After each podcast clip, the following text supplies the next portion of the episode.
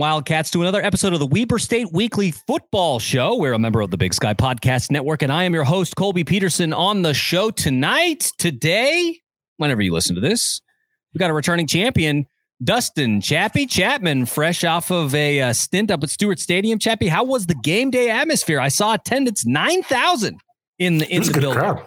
Yeah. It was a great crowd. Students showed up. They were loud. They were chanting.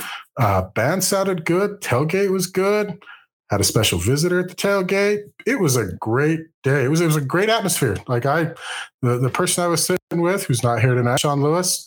I looked at him about the third quarter. I'm like, this is a this is a great atmosphere. It feels feels great here tonight. Everything feels excellent. And of course, we were we were pounding the ball too and winning the game, and couldn't be happier. Yeah, I mean, like you said, good atmosphere. Weather was nice. Tailgate was good.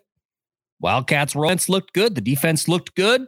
Shoot, man, it's all good on Saturday night. So let's talk a little bit about the upcoming show, man. Um, so tonight, uh, no no player interview. Uh, we were not able to get with our player this week, but we do have some game analysis for you. So we're going to talk a little bit about that matchup against Utah Tech on Saturday night. Give our takes with that, and then I've got a little game for Chappie called "What If." I've got a, a particularly important question, you know, about um, what Chappie would do in a what if scenario. So we're going to throw that out to him and kind of see what he says. I've got my own, but we'll see what Chappie says. We'll give our takes and why we think that that's the thing that we would do. But before we get into that, let's uh, encourage everybody to subscribe to the show, whether that's on Apple Podcast, Spotify, Stitcher. If you know fellow Wildcat fans who are not aware of Weber State Weekly, we would appreciate you telling them word of mouth is the best way to advertise, right, Chappie? You can't buy that with any amount of ad revenue. And so, uh, yeah, man, we want to encourage you to tell everybody about Weber State Weekly, whether that, that's on podcast or social media, Facebook, Instagram, and Twitter, all good places to interact with the Weber State Weekly team. And if you're so inclined and you feel so strongly about the work that we try to do to highlight Weber State athletics, you can become a patron. Patreon.com slash Weber State Weekly. Really good place to support us and help us grow the uh, help us to grow the coffers at Weber State Weekly so that uh, we can reach our ultimate goal. Guys, one day I want to hire a Weber State student to produce media. Man, that's my goal. I don't want to take advantage of anybody. I want to hire them. I want to pay them money to make Weber State content. So become a patron and help support that mission. Trying to get there to that point and uh, give a Weber State student uh, a head start, but also produce some really good stuff. So memes, right? Uh, He's that person's going to create memes for us. Is that that's pretty much? Uh, you know, I, I got the memes on lockdown. I, like, I, was thinking more like uh, informative TikToks. Like my vision for it is, uh, hey, ah. hey, like give us a give us a one minute breakdown of uh, something cool that happened in the game you know, give us uh, give us these little tidbits going on, little stories happening off of the off the field or on the field, that kind of stuff. So, so, so does that mean we're, we're we're in like a post meme world and we're now in a TikTok world? Okay, so I'm I'm always trying to gauge just how old I am and how out of touch I am. That so this makes perfect sense memes will never get old chappie i mean you can always have a good meme and if you if you saw our social media accounts on tuesday night or no no no it was uh, thursday night last week when the wildcats took a trip down to orem and uh, the volleyball team came back down two sets to none to beat the the wolverines three to two many memes were had over that performance and we almost had another incident of that on saturday we'll talk a little bit about that on the volleyball show tomorrow night but chappie let's talk football man um, tonight we're going to be talking a little bit about the utah tech uh, matchup up at stewart stadium on saturday like we said uh, Tech coming into town. If you listen to the game day show, which drops on Saturday morning, a little something for you all to listen to, whether you're at the tailgate or if the if the team is on the road like they are this weekend. Uh, a little something to get you ready before we put the game on and uh, see what's going on. But um, let's start, Chappie, with um, we talked a lot in the game day show about the offense, about the Utah Tech offense, and about how prolific passers, right? Like I would say, Ewu esque in in the prolific way that they pass the ball. I mean, really, really talented. But if you followed Wildcat football for a while, you know that uh, Jay Hill has a way of of containing those kinds of offenses. A former cornerback himself, always, you know, a good secondary at Weber State. And so the Wildcats were able to hold that high flying offense led by Kobe Tracy at the helm for the Trailblazers. They held them to just 245 yards through the air. That is 138 yards below their average. And that's an updated average with last week's numbers, right? Because I didn't look at the average before. So 138's 138 yards below the average that was already down because of that 245 yards. So I'm saying it was at least 150 yards below their average before showing up at Stewart Stadium on Saturday. Did you feel it was more the secondary that kind of had that impact, or was it the D line? Because man, they got a lot of hits on Kobe Tracy throughout the game. Yeah, and, and and Tracy eventually went out. If I remember right, he went he went out. He did late third, early fourth. Um, it, it, was it was a great combined effort. I mean, they did get yards passing, but it was not even close to what their season average was. I mean, the right the spread and shred is essentially the run and shoot. They were running the run and shoot. Yep. Which is, you know, June Jones, Hawaii esque, uh, you know, kind of evolved into a little bit of Mike Leach and into the into the modern day spread. But it's it's the run and shoot. So you're going to pass the ball. Our our our DBs, our defense, they were going to give up passing yards, holding them significantly below what their season average is is the win here. Like that that is the win. They them not giving up 400 yards of passing on defense was is is is what's is what's the win there. Yeah, because I mean, we talked about this during the game day show as well that we didn't really use the Chadron State game as a D2 school that Utah Tech had played the prior week. I didn't really see that as a, as a good barometer for how they might play the Wildcats, but we did look at their opening game of the season against Sac State in Sacramento. They passed for like five, was it 562 yards in that game or something? Uh, a lot, right? And we'll, we'll talk about this when we get our opportunity to see Sacramento State here in Ogden um, coming up in about a month. But the the Sac State secondary has you know had a lot of turnover at uh, because so many seniors left, and so they're a little bit you know a little bit new and young and raw. But uh, 562 yards is nothing to to sneeze at, and uh, they didn't even come close to that. Right, 245 yards net. The Wildcats held them to. Sec did a great job. But I want to talk more about that D line, Chappie, because I felt like the D line was getting home a lot. And if you look, it's like, oh, but they only sacked him like three times. You're right. They did only sack him three times. Um, but I will say that's three times more than they sacked the uh, the the Western Oregon kid who was squirrely. He was tough to get.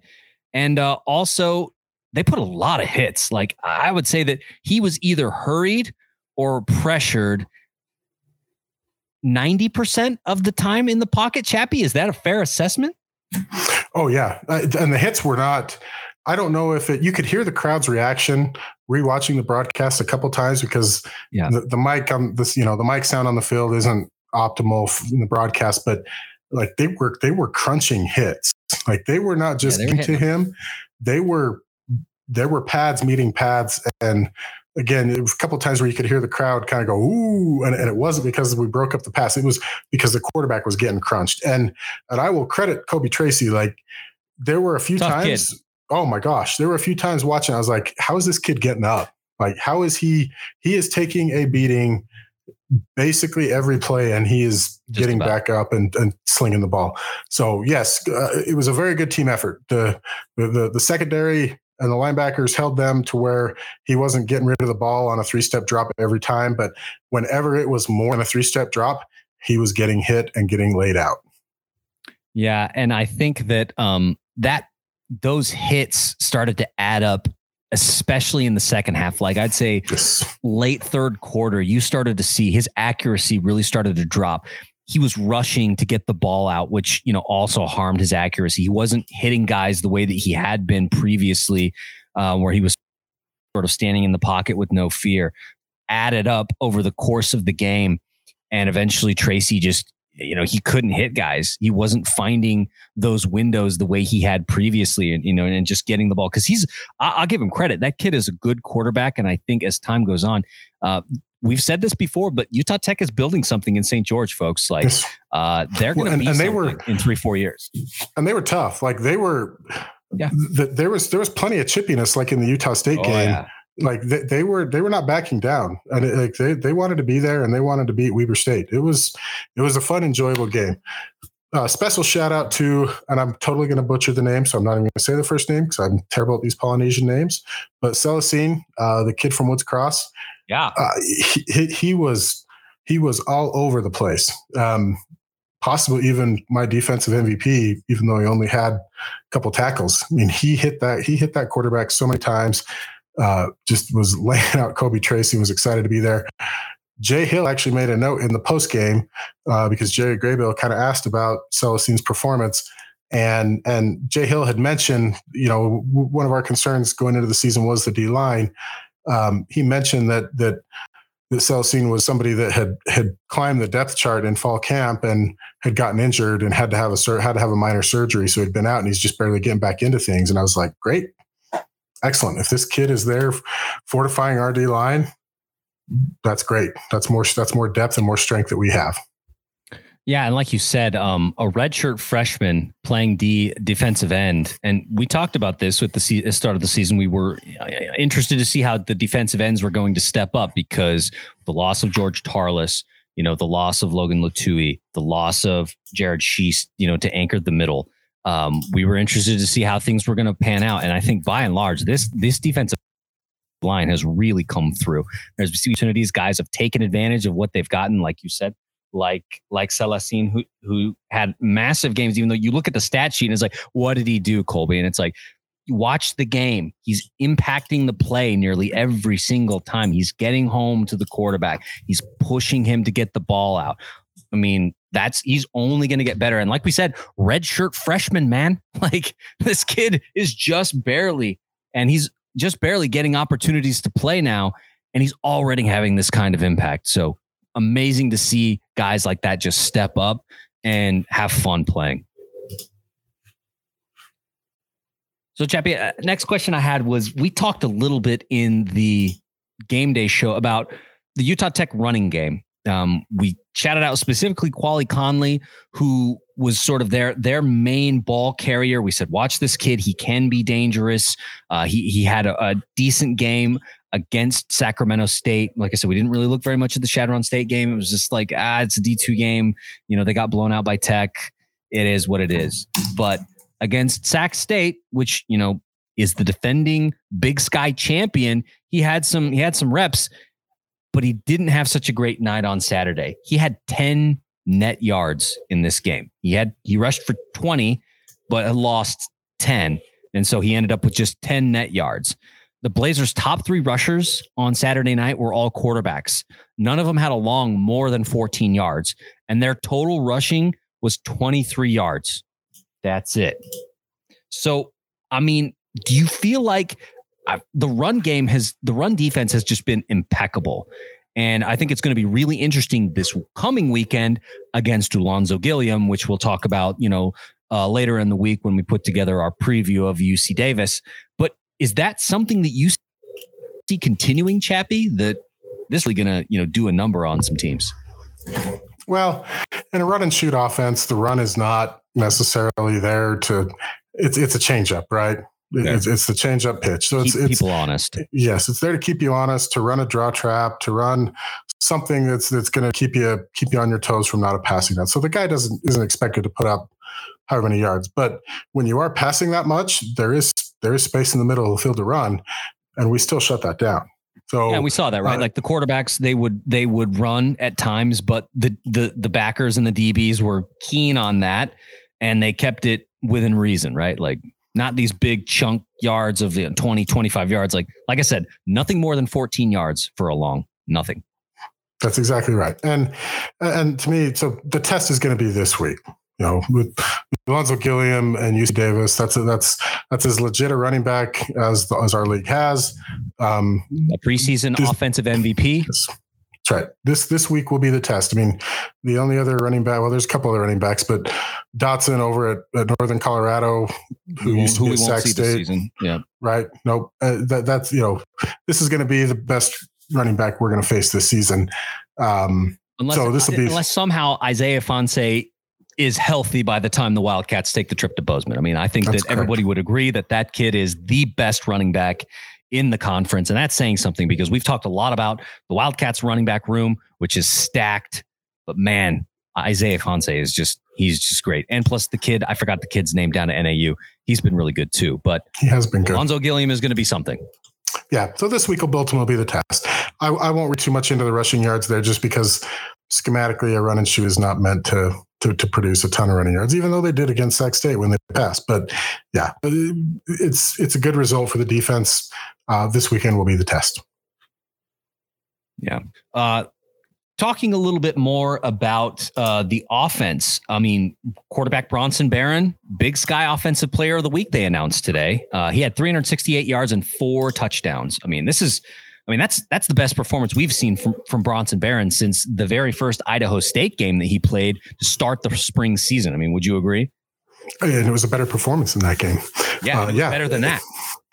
We on the game day show, we we I clearly miscalculated what our scheme was going to be going into the game. I had said that we were probably going to run ball control and and and and run the offense and run meaning run the ball because that was where uh, Utah Tech had struggled. Um, yeah, we didn't do that. I mean, we did. We ran the ball very effectively, but I I did not see uh, Bronson Barron passing for nearly 400 yards in the game, and it was a, a very welcome sight and a great performance. I the thing that stands out to me about his performance is the chemistry that he has with T Mac, good, and Jacob Sharp and Jacob is Sharp. is amazing. Um, yep. But T Mac especially. I mean, so for the last couple years, I mean, Rashid Shaheed would, would outrun anybody down the sideline, which shout out to T Mac this year. T Mac's outrunning people. that, right? he's he's he's getting open. He's yeah. he's beating guys. He's beating guys on streaks, which is amazing. Yeah. Um, that, that, first touchdown is is a testament to that, right? Like yes, straight away, just like boom, we're gonna we're gonna try it and we're gonna try it deep. And it's a well thrown ball. Yes, T Mac. Yes. I mean, the ball is out in front of T Mac just so that he can grab it, haul it in touchdown, right? Yes, and, and, and that happened. That happened last week against Utah State too. But to me, the big takeaway is that the chemistry that those two especially have is something else. I mean, in the last couple of years, Rashid, we all knew was going to be faster than whatever DB they had on the field, but oftentimes the ball just wasn't there. Whether it was, you know, it seemed like it was overthrown most of the time, but it just wasn't there all the time. Uh, the balls that, that he's throwing to T Mac and the deep one to, to Jacob Sharp, they're perfect. Like they are, they are perfectly thrown passes. They they could not the point where it could not be any better placed, and that's the combination of those two. The chem, whatever chemistry they have there is just working out beautifully. Those those deep balls and the fade balls like that are hard to throw. You know they are yeah, they are not. Those are difficult passes.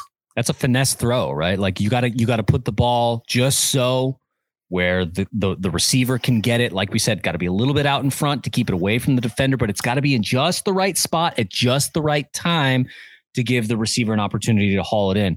And I mean, especially that fade right now. I mean, that is just that that pass right now is money every time. If they can throw it, if they can continue to execute it at the level that they are, it is impossible to defend. Like you simply can't defend it if they get it in the right spot at the right time. When here's what I'm loving about Coach Mental's offense right now. To me, the wide receivers are doing one of three things, and and it's it's like they have the option to do any one of those three things on any play, and this is what's keeping the defense defense honest. We saw, especially Jacob Sharp against Utah State and T-Mac, the slant over the middle. That slant play is always there. That slant play can easily turn into a a, a slant in and a move out to run a fade right?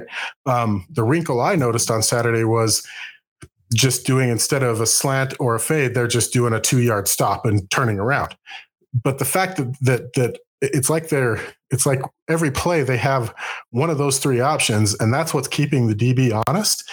It makes it absolutely phenomenal for the wide receivers because they're guessing every time. You're not running the same routes every time because it's it's there's it's three dimensional as it were. There's three options that seems like they can run, and who knows? There's probably more that me as as intermediate level fan as far as football knowledge knows. We don't know um, because yeah, we have no yeah, idea. But but, but from what I'm seeing, it's it's like every play they could either run a slant, they could either run a fade, or they could run a two yard stop. And it can be any one of the guys on any one of those plays, and it makes it so the balls are completed and it's giving the receiver space. And from what I'm seeing, that's the genius of, of the offense so far. Yeah. And so this is really kind of my question to you, Chappie, is Barron had a great game, wins offensive player of the week for the first time since his debut as as Wildcat QB one. And so it, it seems like he's getting more comfortable in mental system. You know, he's making quick decisions. He understands where he needs to be and where to throw the ball. Uh, the O line is playing well and defending him. There was not a sack in this game. Yeah, you know, it was not a sack. That's what I was going to say. That's a, that's an excellent point. He, there was not a lot of holding the ball, which is in the past where we've. I, yes, I think in the past that's where we felt like Bronson kind of struggled was when he he was having to go to his second, third, fourth option. Eventually, either got sacked, throw wasn't there, something wasn't there. But when he just had when the first decision was there and it was a three step drop throw, we all noticed that for the first couple weeks. He seemed to be strongest there. And that 100% continued on Saturday night. I thinking back on that, that's a very good point. There were no sacks, and he did not do a ton of scrambling, rolling out, trying to find open guys as his third, fourth option. Yeah. And so my question to you then, Chappie, is I mean, the schedule ramps up. We've talked about that. The schedule gets really, really stiff up, you know, up to the point of three critical weeks, the final three weeks of October, where the season will be, you know, made or broken. Do you see him struggling as the as you as the Wildcat position because that Montana secondary is coming and it's no joke. I mean, is he is he going to throw for 400 yards every game? No. I don't know about that, right? Uh, it's kind of the point that we made last week, though. Does but he Mental need, doesn't want that, right? He does wants, he, yeah. talked about balanced offense. Balance. Does he need to throw for 400 yards every game for us to win the game? No. So, so it's okay if he doesn't throw for 500 yards against Montana. That doesn't mean that we lose that game. If he doesn't, if we do, if he doesn't throw for 500 yards against Sac State, which is probably the more likely scenario with with their secondary, that doesn't mean that we lose the game. What it what it means is that we have options, which is great. That is what we want. It's a good position to be in. Well, confidence is such a funny thing. I mean, confidence can make people better, especially in sports. You know, guys feel comfortable and start feeling. I mean, confidence is just a really great, amazing thing. And when when you get that, it, it can do good things for you. So absolutely hope that Bronson just keeps going and that he's the quarterback that we all envisioned him being when he came in as a, as a true freshman. So talking about confidence, I mean, Demond Bankston had a mm. phenomenal night 161 yards. Um, the Wildcats totaled 255 yards on the ground. I mean, what is it about the run game? Because, and, and about Bankston's game specifically, because I felt like the plays were good, that, that, you know, the opportunities that Bankston got were good but he made the most of them. You know, th- there were lots of times where he made there were a lot of yards after contact where he yes. made things happen using his own talent and skill that were beyond the play call, right? And so he achieves 161 yards, which by the way, he had like 123 yards all season last year. So he eclipses that in one game, you know, scores the one of the touchdowns. I mean, what was it about Bankston on Saturday night that just allowed him to just really cut loose and 161 yards, not nothing. I've been trying to figure out how to verbalize what Demond does on the field that makes him really good. And I don't know, the best way I could think of to say it is that he he he picks his holes, right? Like he's waiting for his spots, but the moment that he hits the hole, it's lightning fast. Like acceleration it's, it's, with this guy, right? Like yes, I talked like, about that last week. It's like this dude, when he accelerates, we saw this in the Utah State game. When he accelerates on the sideline, like this is where I mean, this man ran track down in Texas, right? And like, and I think we haven't said enough about the fact that some of these dudes are coming up from Texas, which is a just stacked state when it comes to high school football, right? And so Bankston comes in and and um one of the things I noticed doing research for the show was that Bankston was he led the state of Texas, the state of Texas, and the stacked high school football state that it is at the 5A level. I don't know how many levels they have, but they have the 5A level. He led all rushers with 1,600 yards. That's who he yeah, is. So he's, uh, uh, but but, it, but it's so genius because sometimes the fast guys like they're they're fast like a missile is fast, meaning like they're they're fast from moment one and they don't they don't know how to veer a lot, right? They just they, give me a give me a straight line and let me run there. And sometimes that's the problem with the track guys. Demond doesn't have that problem. He's he's picking his spots and waiting for an opening, but then once the opening is there, he's not just walking through the door like he's he's sprinting through it before anybody even know, knows that the door's been open. That's what makes this kid great. That's what I saw Saturday. That's what makes him incredibly fun to watch. It's his having the one-two punch and then the three-four punch that we have, and, yeah. and, the running back room is just it, it's it's it's it's going to do good things for us throughout the year. Uh, it, it, will absolutely make us formidable yeah, if they stay think, healthy. I think that you make a good point too, where you say that like the so I mean, Millard saying here, Bankston doesn't go down at first contact. He's absolutely right. He doesn't. exactly right. Lots of yards after contact, but also the acceleration makes it difficult to bring him down after first contact, right? Yeah, yeah he's he's he's not getting wrapped up. Like he's in the secondary right. before it's you know it. Wrap up on the first exactly. He gets to the secondary so quickly that guys are trying to catch up and bring him down, and by then he's getting two, three, four more yards on top of it, and so it just really creates problems for them because of his ability to accelerate so quickly.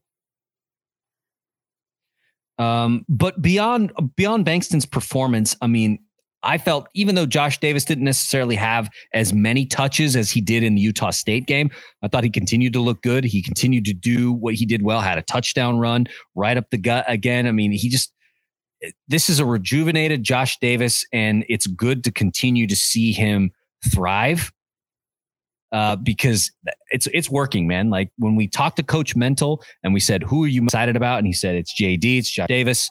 Uh, we're seeing that in mental schemes, right? The, the plays that he's calling for Josh, the opportunities that Josh is creating, not partly because of the plays that you know Coach Mental is calling, but also because of the things that he's able to do because of his foot, his feet, right? Like his feet are just so I don't know. His footwork is so so good that you know he just gets opportunities, and so 15 carries for 64 yards. You can say, well, Colby, that's not that good. It's not a very good long. It's not a, a huge Josh Davis day. You're right. He's had better games, but when you're splitting time, that's a great day, and that's what they're doing. You, it, yeah. it appears as though they're it appears as though they're giving giving you know each back like a, a, set you know okay you're you're you're they're getting a series where you know it's primarily them until they need a break so Josh Davis does not have to be the hundred percent back, and if, if if you're running fifty percent of the plays and get sixty yards, mm, that's that's a pretty good day.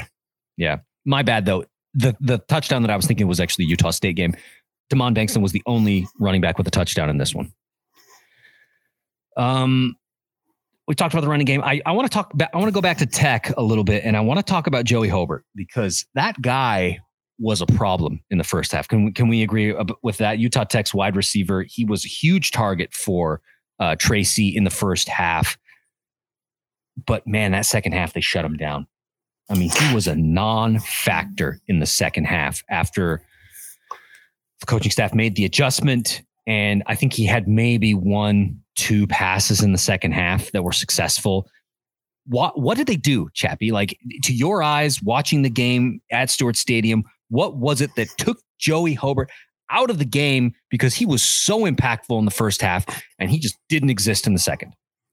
so, uh, one of the hallmarks of Jay Hill football, um, honestly, prior to last fall, uh, in my opinion, was was halftime adjustments. We uh, we we would we, we we would always win that battle. I, I don't necessarily feel like we did last fall as much as we had in years past. Like it, there were games last year. It was like, man, this is this is not typical, but uh, it is very good to see that part of the coaching staff back. Meaning, you know, when it comes third quarter, you almost always know that there's going to be adjustments made, and it's going to shut the other team down in ways, and it completely shut Tech down. I mean, they did not score, did not score. in the second half. They did not score at all. Uh, so I definitely credit it to to a shift in coverage, but also uh, we talked about the D line, but Tracy was hurt. I mean, they, they, they were getting banged around. Yeah.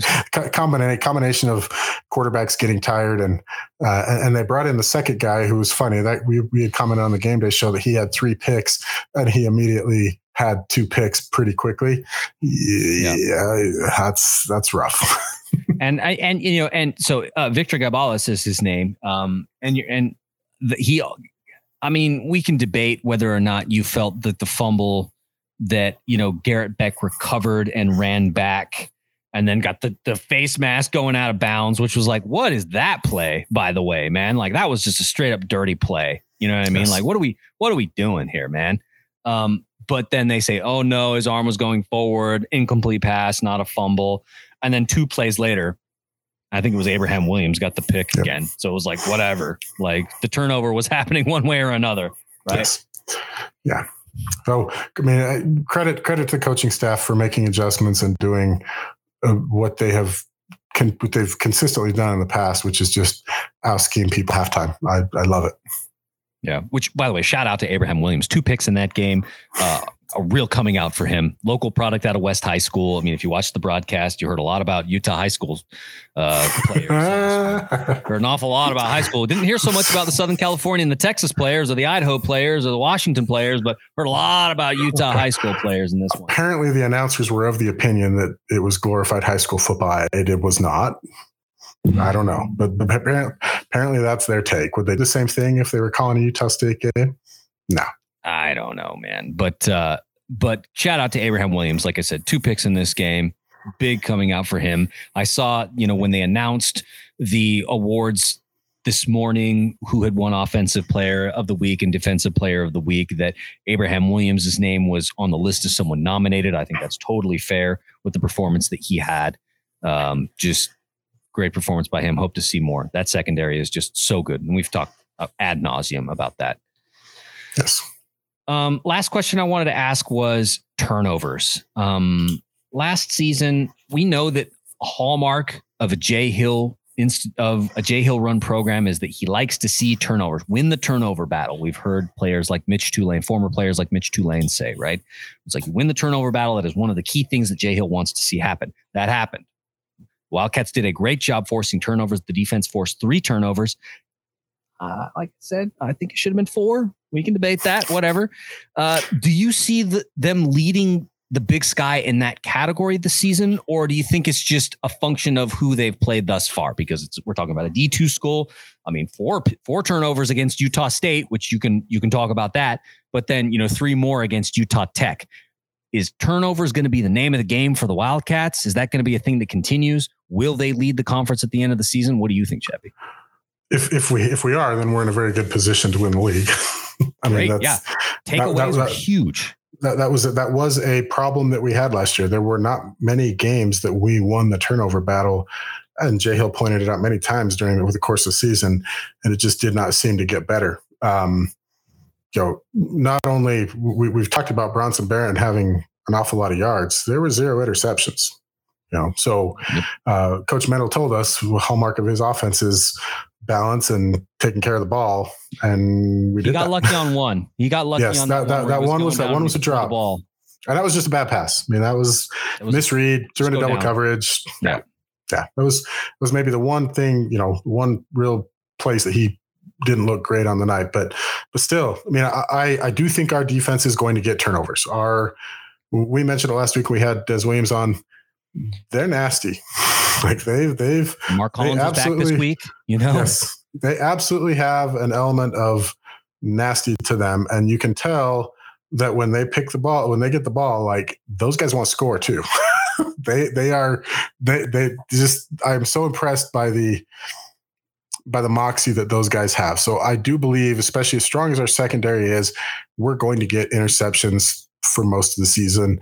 Um, that puts us in a good position to win the turnover battle. If we take care of the ball on offense, then yeah, we could absolutely be near the top of the top of the league in that stat. So I think this is a good opportunity to talk about something that I've been working on. Um, I really think that the Wildcats need a turnover belt. That's what I think. I think there needs to be. We need to bring back the turnover song, which was Dubs Up, right? You remember that song? What what? Bring back the turnover song. Get the Wildcats a turnover belt. So I've worked with um, with a guy on Twitter, Salt City Swagger. You know this guy. He makes the he makes the belts for I've everybody. So we've got a design put together. I'm going to start a, a, a GoFundMe. It's about three hundred and fifty dollars, I think, is what it costs. I have to go back and double check on the on the amount. But uh, we're going to try and crowdfund the money so we can gift that turnover belt to the school. Talk to the coaching staff. They say they're interested. If if we get the belt made, they'd love to have it. So I'm going to put together that that um, that GoFundMe campaign to see if we can raise the money to get the belt made and then gift it to the team. And then hopefully we'll see guys wearing it an awful lot on the sidelines, man, because I'm far, positive, good.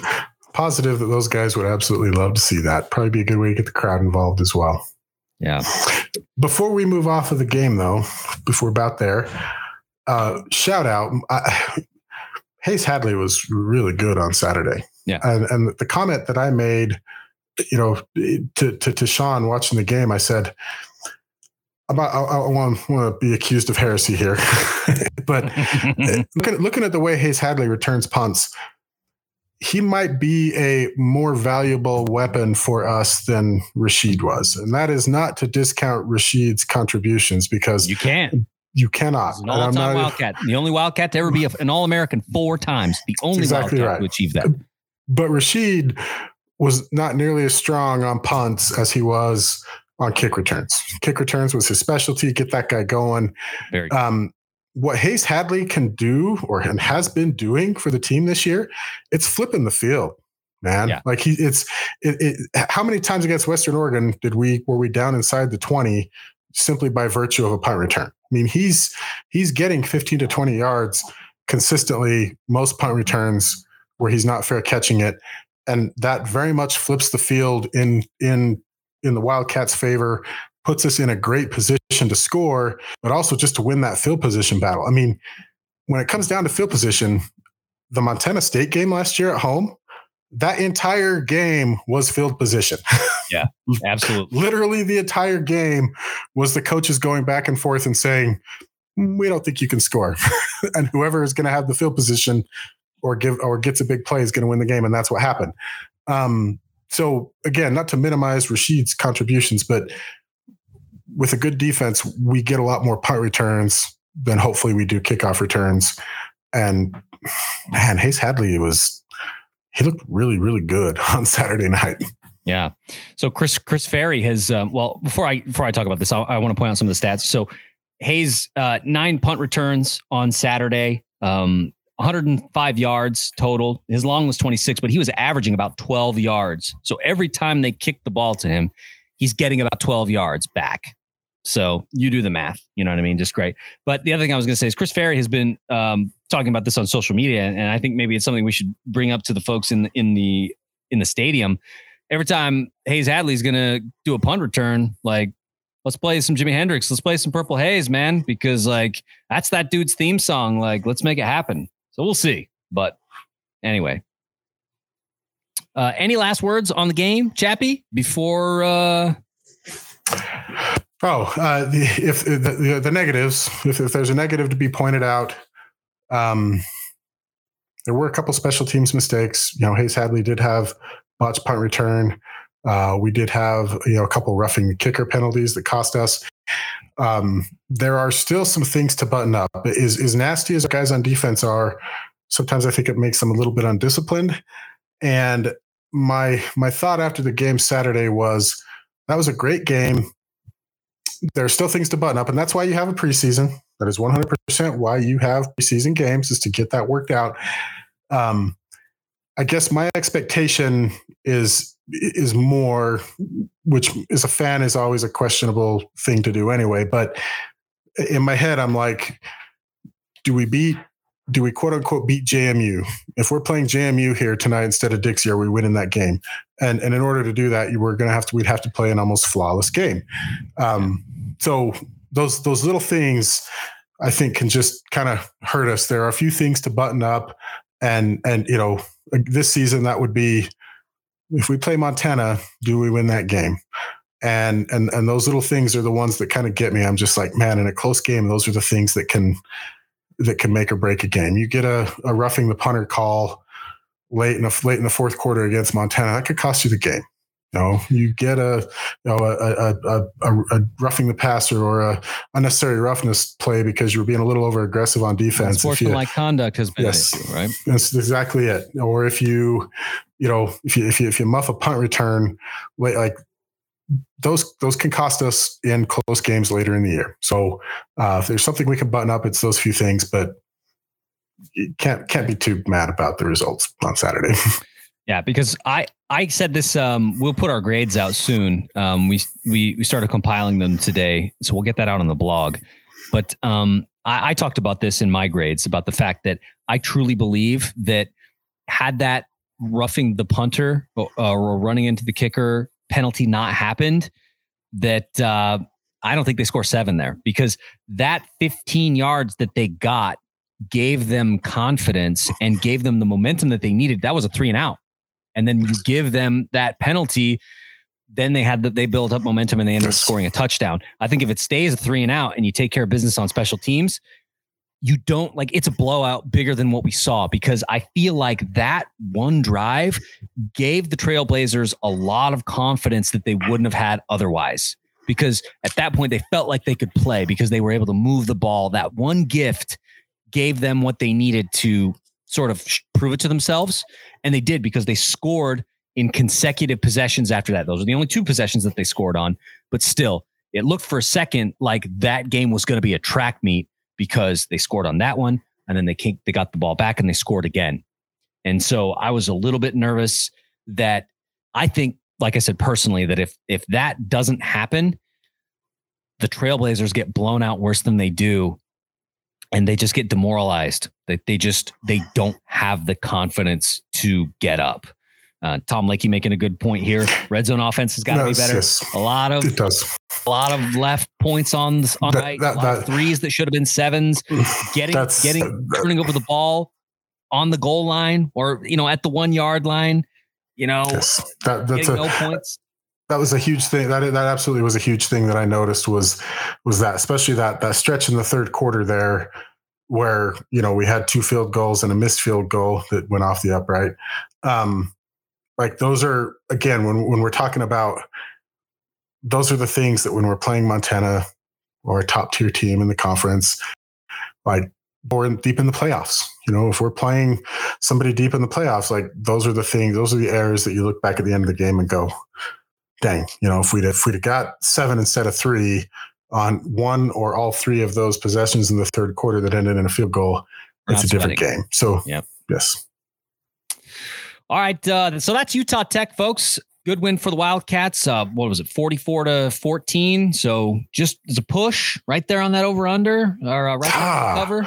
So, so, does that does that mean Sean was right? Because he picked the he picked the over. So technically, neither well, of us won. That was that was the spread. So 30 points was the spread. And it was push. So it was a push. That means that means neither of us win, right? Yep. Nobody wins. um, all right, Chappie. So Vegas keeps on. our money. We're gonna move on right now for our final, uh, our final little thing. So I, I prepared just a, a question. I'm calling the segment "What If," and um, I've been thinking about this a lot. This is a thing I think about a lot. Um, if you, Chappie, Dustin Chapman, could fundraise for any project for athletics on campus, what would you pick and why? Hmm. So I know what the answer is. I don't know if it's necessarily athletics, but I know what my answer is. Uh, I would love nothing more than to see a big W back up on the mountain. Okay. Um, I'd like that thing to be there. I'd like it to be able to light up white during homecoming week like it does, but I'd also like it to be able to light up purple. Um, you know, when they win games, let the whole city know that they won the game. The whole all of Weber and Davis County and even parts of Box Elder County that can see it know that Weber State won a game. Want that thing to light up purple. Let it be a post game ceremony to turn on that that W and earn the win. Uh, I'd also sitting in the stadium.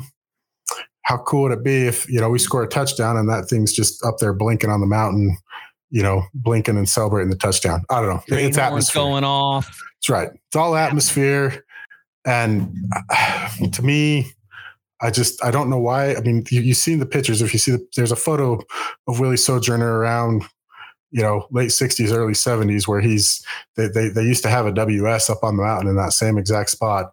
Uh, I, I I wish I knew the story of why it left, but I I would love nothing more than for that to uh, for that to make a reappearance and and be part of a, a game day tradition for us. Uh, I, I like it. Um, I think for me, I was trying to keep it football related, but I feel like the Wildcats have spent a lot. They've invested quite a lot of money in in football over the last um, little bit. That my mind sort of went back to hoops. Um, I don't know if you saw this, but uh, about about six months ago, maybe the University of Montana unveiled their new locker rooms at Dahlberg. They're nice. They're nice. I think that the Wildcats should do a similar thing.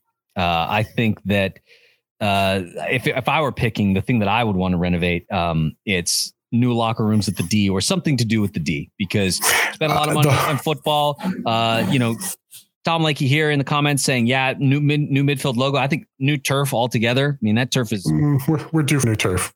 Due for new turf, and, right? And the and the Wildcat logo in the end zone is I mean, they'll give us, you know, crap about the flying W not being like an officially school sanctioned thing. Whatever that Wildcat is in the end zone is not in, that's not canon in any Weber State anywhere. It's, it's, it's there. It's, it, it, it doesn't exist anywhere else in anywhere in the school's history. Yeah. But I, I'm with you. If I, little birdie told me a while ago that the D might be up for some renovation. Uh, if we are talking about the D, uh, I would love for nothing more than for them to kind of do very similar to what the Jazz have done with the D events or with the D event center with Energy Solution of the arena and take the like the, they, they build Viv, out. dude. Viv. Yeah. Oh, I said Unless, you're, unless, Solution. Man, you're, I'm like, unless you're a traditionalist, it's Delta Center. It's, the Delta Center. That's what I should have said. But uh, you know, I, I wish they could just build on kind of a modern concession facility, kind of like the Jazz did, where they had that that they built out the overhang and just made that a, an, a, an, an area, a glass area. I would love for them to do nothing more than to just kind of build out one of the one of the openings and you know build a build something that becomes kind of your modern concession facilities. Uh, as far as football goes, yeah, the, no, Jeff Millard, we are not doing a purple field. So I was gonna say that. I mean, Millard's that- sitting here is- saying purple field. I don't think so, guys. I mean, I bag No. on Eastern Washington enough for that awful red field. Um, No. I'm not going to do the same thing. I don't know if you've ever seen Central Arkansas's field where it's No. purple and gray and it alternates. No, it's not. Ah, No, we're not doing no. that. And plus, I don't think they can do that anymore, right? Like NCAA changed the rules so nobody can make colored fields anymore, right? it- it- there- is. I mean, if we're talking about improvements to football, um, you know, uh, if I, if if it were my dream, I would do the entire West Side. Like to me, there's really not a ton of reason to buy tickets on the West Side other than other than to be out of the sun. Um, I would make that more comfortable and go all chairbacks on that side. You know, I would love to see that. I do know that there in the long in the long range plan there is um, you know there is there is the the plan to at some point remove the track and you know kind of build the build the build down and extend the bleachers a little bit. Who knows if that will ever come come to pass but that that does exist in the long range plan for the university. Um, make it a, make it a true football stadium. Uh, bring the fans a little closer to the field um, you know that, if it was football related that's that, that would be probably what i would do other than that i the game experience at at stewart stadium is good i just want more people there Yeah. Last two things that I'll say. Um, you know, Bobby Hall was in in the comments saying uh, the sound system upgrade. I agree with that. That'd be a nice thing. Sound system upgrade, or um, I would love to see some sort of a like an investment in a technology that would make it easier to order food because we've got we've got the food trucks there, which is great, but the lines are fairly long, and so you they need about they need about double need about double the number of food trucks of, that they have there and when it's a good crowd well it's even when it's a moderate crowd Right. Cause like, I mean, we're talking about like we were at 50% capacity on, on Saturday, 9,000 people. And when I've been, it's been like four or 5,000. And even then the food trucks, you know, were, were, it was a little too much. And so, uh, if, if there was a way that you could, you know, sort of do like what the Raptors do, where it's like you can order your food in your seat and then you can go pick it up when it's ready. A system like that, I think would really improve the, the game day experience, keep people engaged in the game longer, but also the opportunity to you know get those concessions a little bit easier. That's a thing that I would invest in. All right, guys, uh, let's uh, take a look at the upcoming schedule. Saturday, September 24th, Wildcats taking the trip out to Davis to face the Aggies uh, in California. That game will be at 8 p.m. Mountain Standard Time. That'll be on ESPN Plus. Unless you're taking the trip to California, then good luck. I'm in Davis. Then uh, bye week. So I guess we should shout out um, September 30th, Friday, September 30th. Wildcat fans will be at University Broiler at noon.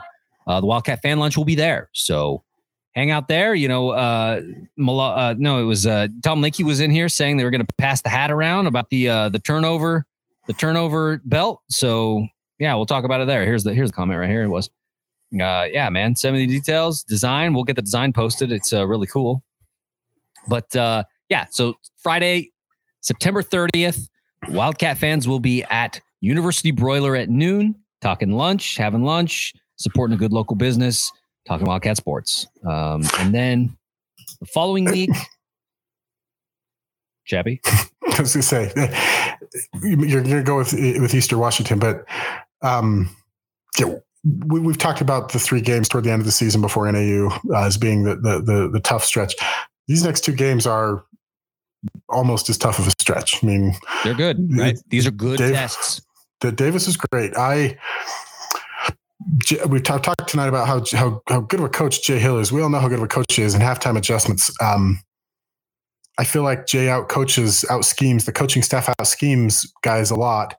Um, Dan Hawkins presents a formidable coaching matchup. Like the the games, the, the you know the games that we've played against Davis are always well coached. Uh, the matchup from a coaching staff standpoint is always very close, and so you know Davis and EWU. We, those last three weeks are going to be really amazing, but these next two games over the course of these three weeks might be the thing that defines us because it's going to tell us if those last three games are going to matter at all. Yeah. So um, coming up after after the bye week, Eastern Washington coming to rate. That is the homecoming game. Uh, that game will be at 6 p.m. Mountain Standard Time. The W will be on the mountain.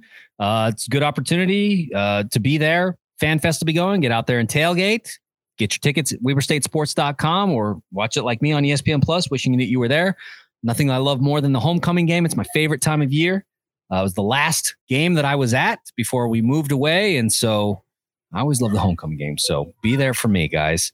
Then Saturday, October 15th, Wildcats take a trip up to Portland State to get revenge after what happened last year, 3 p.m. Mountain Standard Time on ESPN Plus. And then finally, Saturday, October 22nd, Wildcats take the trip to Bozeman. Wildcats will face the Bobcats in Bozeman, 1 p.m. Mountain Standard Time on ESPN Plus. I've heard that a number of folks are actually going up for that game. Uh, I've considered it myself. There's a direct flight from Nashville to Bozeman. Might have to might have to do it. I don't know. Uh, we'll see. But uh, that game will be on ESPN Plus, like we said, or you can drive up there. So wrap up the show. Uh, email weberstateweekly at gmail.com. If you got ideas, you want to share some stuff with me, you want to, you know, chew me out. That's how you do it. Uh, Twitter, Instagram, and Facebook, all good places to interact with us. Patreon, we want to support. Uh, if you want to support us, we really appreciate you. We want to thank all of our patrons. I will say that I just um, I just published a number of interviews that we did uh, about about maybe six months ago with a lot of the new faces you're seeing on the team. Those all of those interviews were available to our Patreon supporters six months ago. I'm just now publishing them on our YouTube channel so that you all can uh, check those out. I'll be putting them on the blog as well. But if you become a patron, that's the kind of content that you get um, by supporting us. So you get that early. So really appreciate our patrons. And then the blog, of course, WeberStateWeekly.com. We'll be getting our grades up for the Utah Tech game soon. Um, Chappie, want to thank you so much for taking some time to chat with me about football tonight. It was good, good weekend. Looking forward to the weekend. And of course, looking forward to the game day show where we can talk a little bit more about that matchup. So we'll wrap up the show like we usually do. Chappie, Weber State, Weber State. Great, great, great. Go Wildcats.